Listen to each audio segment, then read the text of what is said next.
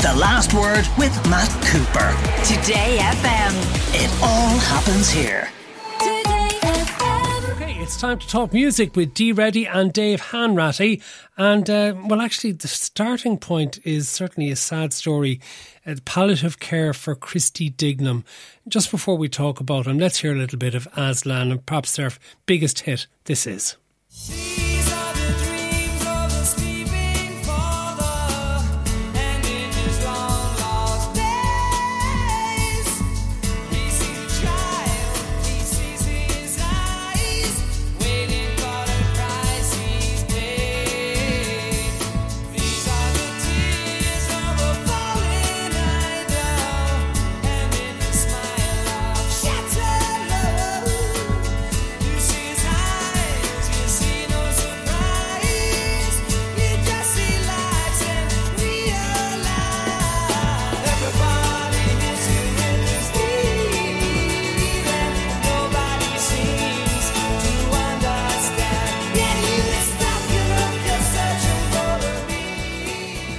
Christy Dignam and Aslan. Of course, we were told this week, Reddy, that he is getting palliative care. He has had a rough number of years, hasn't he? Yeah, he really has, Matt. Um, he was diagnosed with a rare blood disorder cancer back in 2013.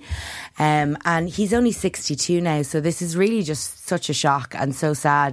Um, but he um, he was admitted recently, uh, I think July last year, um, to Beaumont Hospital, and he was there for six months. Um, and he a statement released yesterday morning by his family said that for the last month he's been at his Northside home where he's been cared for by family um, alongside a hospital care team. So just really, really sad news. Of course, Dave, there is an enormous amount of affection for Aslan. The fact that they had a 40th anniversary tour date in the Three Arena booked for September. It was moved to St. Patrick's weekend. Unfortunately, not going to happen now. But certainly that would show that there was a longevity to the affection for Aslan in Dublin in particular. Hugely, yeah. And I mean, yesterday when this broke, uh, you just had to look to Twitter for two seconds just to see the huge, huge outpouring of support and actual genuine devastation. I mean, like every second comment was just terrible news. This is so sad. We send our love towards him. And yeah, that gig, which was meant to happen months ago, was rescheduled and it was looked to be this big, massive celebration, the 40th anniversary of the band in the Three Arena. And now it looks like that's not going to happen for obvious reasons. Um, I remember I worked in Hot Press like 10 years ago, and I think we had an interview with him in the magazine at the time in which he said he'd been given a terminal diagnosis and he wasn't expected to be here for much longer. That was 10 years ago. The guy is a huge, huge fighter. Obviously, this is not the news that any music fan wanted to start the year with, but I guess in, in this moment and in this difficult time, it is at least heartwarming just to see how many people are rallying around him. And even like that song we heard there, I think it was just a few months ago. He did like a rework of it with the Ukrainian choir. Uh, choir. There was a documentary about that. He's always been a man of the people, and hopefully he'll still be here for much longer to come. Okay, wishing the best. Okay, let's go to picks of the week to start. Dee, what is your pick of the week for us? Well, probably won't be too surprised by this, Matt, but my pick of the week is the brand new single from CMAT. So it was a bit of a uh, surprise. She released this yesterday. It's called Mayday. Um, it's a standalone single, so it's not part of any album, but her uh, album that came out last year, um, uh, If Your Wife Knew I'd Be Dead, um, was, of course, Choice nominated recently. Um, she said this is, um, it's a song about climate change, um, and uh, she she got the inspiration from it last summer when her boyfriend was on tour and just flying from country to country, and it's great. Let's hear a little bit of Mayday.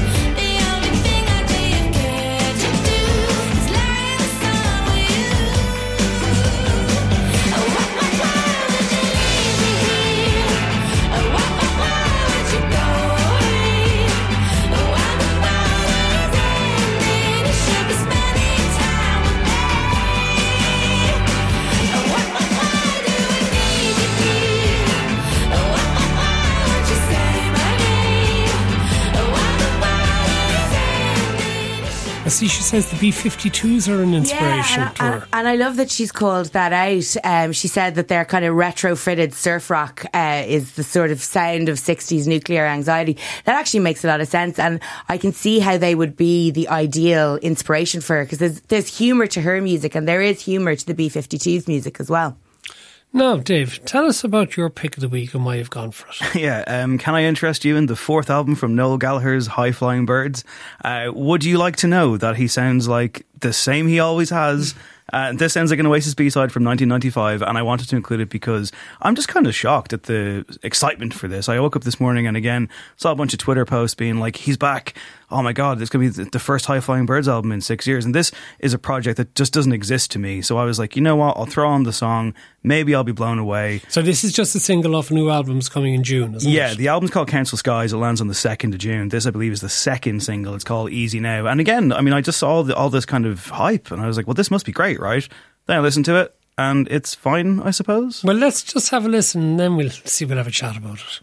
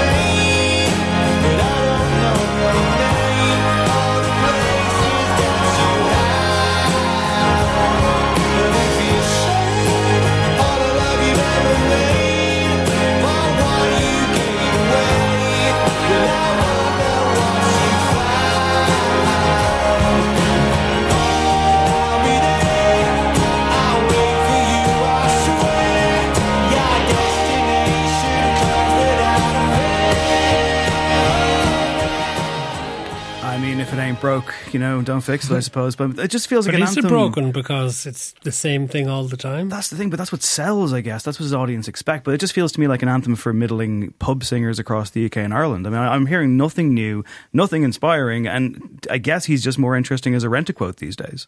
Do you find anything interesting about Noel Gallagher, Dee? Not particularly, I have to say. It would- Like it just, um, yeah, just not that it leaves me cold. I just I find it a bit boring to my ears. Stock and trade, like UK Yeah. indie. That's kind of all it is. So, you know, sorry, Noel. It's my pick of the week.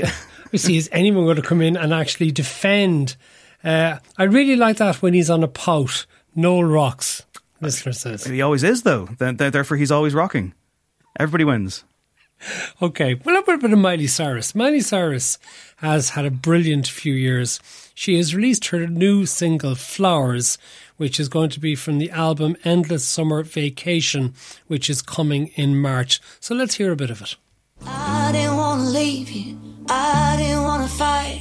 Started to cry, but then remembered I.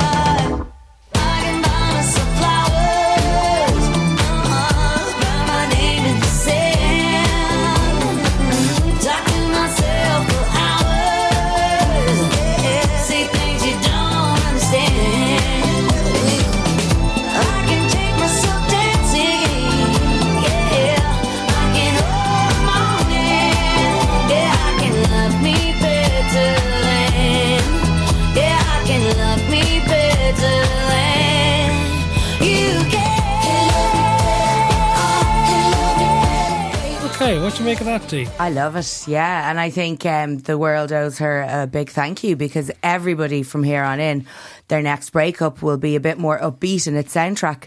Um, it's just perfect. I love it. What yeah, I like think? it. I, li- I like Miley Cyrus. I think she deserves more respect than she's gotten over the years. I think she's I think she developed gets a lot of respect, I think doesn't she she? gets Well, maybe it's gone. amount of respect. Maybe, maybe it's gone that way. Maybe I'm still living in the past. But there was a time period where she was just the butt of every joke, and people were like, "Oh, like I mean, she's so annoying, and she all she does is stick out her tongue, like on award show, red carpets and stuff." Where's the music? But I think the music has gotten better in recent years. She's kind of obviously very much gone back into the kind of country era, but also mixing it with a bit of disco. This song is a self care anthem. It's done quite well, and I think you know, for someone who's been in the entertainment industry as long as she has, she has got a lot of good insight. I think what you're speaks to her audience describing, well. though, is, is less about a lack of respect for her and more something that happens to a lot of child stars when they move into the adult phase of their career. That there is this sort of people don't know what to make of the direction that they're taking. Initially, but she has certainly come out the other side of that. But hasn't she gone in lots of directions? Hasn't she shown an enormous She versatility? I mean, she has a voice that's brilliant for country. Absolutely. She has a voice that says she can rock out as well. She does pop. She could do nearly everything, can't she? She can, and she's a great producer, and she's a great songwriter. I mean, she's she's a real triple threat, um, or quadruple threat. Argument put to bed, I guess. She, she gets the respect she deserves. Although I would like to hear what the She listener, does on this the Noel. Gallagher fan listener, I'd like to know what they think about Miley Cyrus. Just to put this to the test, that's all. Let's hear from the public. Okay. Actually, the, the the texter who I said I read out what is he on? He's on a pout. Actually, it was a misspelling. They wanted to know what you were on about. Oh. oh. I mean, listen, it's a fair question. Like, it's a fair question. I, I, I can't give you a good enough answer right now, but And, I'll, and I'll the work same on it. listener who likes Noel Gallagher also thinks Miley Cyrus is great, as it happens anyway. Another one says Noel's last album, Who Built the Moon, was very experimental. It was a totally different change from his usual style, psychedelic instrumental record. He's uh, yeah, uh, fair enough. He has always talked about that kind of side project. It was it Amorphous Androgynous that ne- never really came to mind.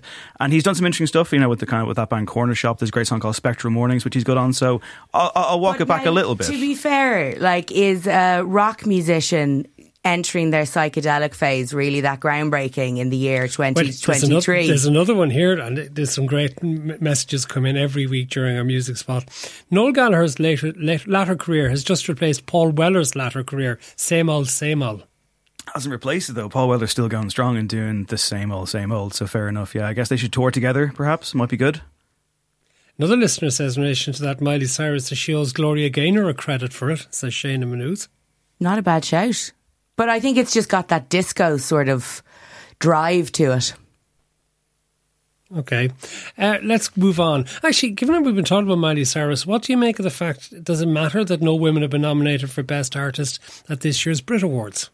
Um, Yeah. yeah, does matter. See, of have to let me as, take as the man, one. I I will guess. get out of the way. Um, yeah, I think it really does matter, Matt. Like I know we discussed this when they changed the awards um, last year. Was it last year or the year before? No, I think it was the year before. Um, I remember saying at the time that until um, until we levelled out all layers of the music industry to get rid of barriers for entry for um, female artists, that this was only ever going to be the logical conclusion. And here we are, only a year or two in. So gender neutral prizes, and suddenly that's not a good thing because no women make the final Yeah, I. I just think in in in you know in and it, it's a tough one because uh, like absolutely all here for uh, inclusivity, but I think when you have an industry where there is so much in inequality or inequity um, in terms of how much people are able to engage with the industry, these things are self fulfilling. You know, record labels will be looking at who won the awards to inform the decisions about the, the artists that they sign the following year. They'll be looking at who got chart play. And, and, and if you're not getting people in on the ground level, which is still not happening, how can you expect women to have the same opportunity to be nominated? Well, also you also have some very very boring rules to consider here as well, Mm. where you have to have released uh, and charted with a couple of albums or singles or whatever in this given time. So if you haven't done that, you don't get in. The five men who were up for Artist of the Year at the Brits are Harry Styles, Stormzy, George Ezra, Central Cee, and Fred again. I mean, you might say, well, where's Little Simz? She put out a great album, but it was literally like one or two days past the cut-off point. But the case can be made for Charli XCX, for Florence Welch, for Mabel, and, and various others. I think there's an easy solution here. Uh, they've kind of they've patted themselves on the back by being inclusive, but then they haven't really followed through. Just expand it like the Oscars did with Best Picture. Make it ten nominees, not five. Let's hear a little bit of Charli XCX, good ones. Lay you down easy. I'm trying.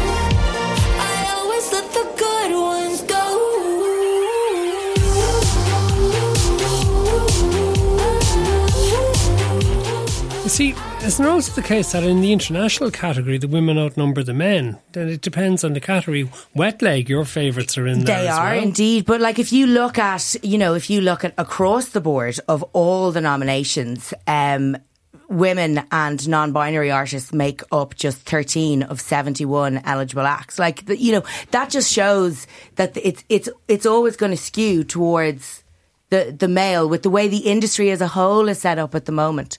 And it's I just I I just don't think it's fair to female artists for them to be locked out of of of a category that way.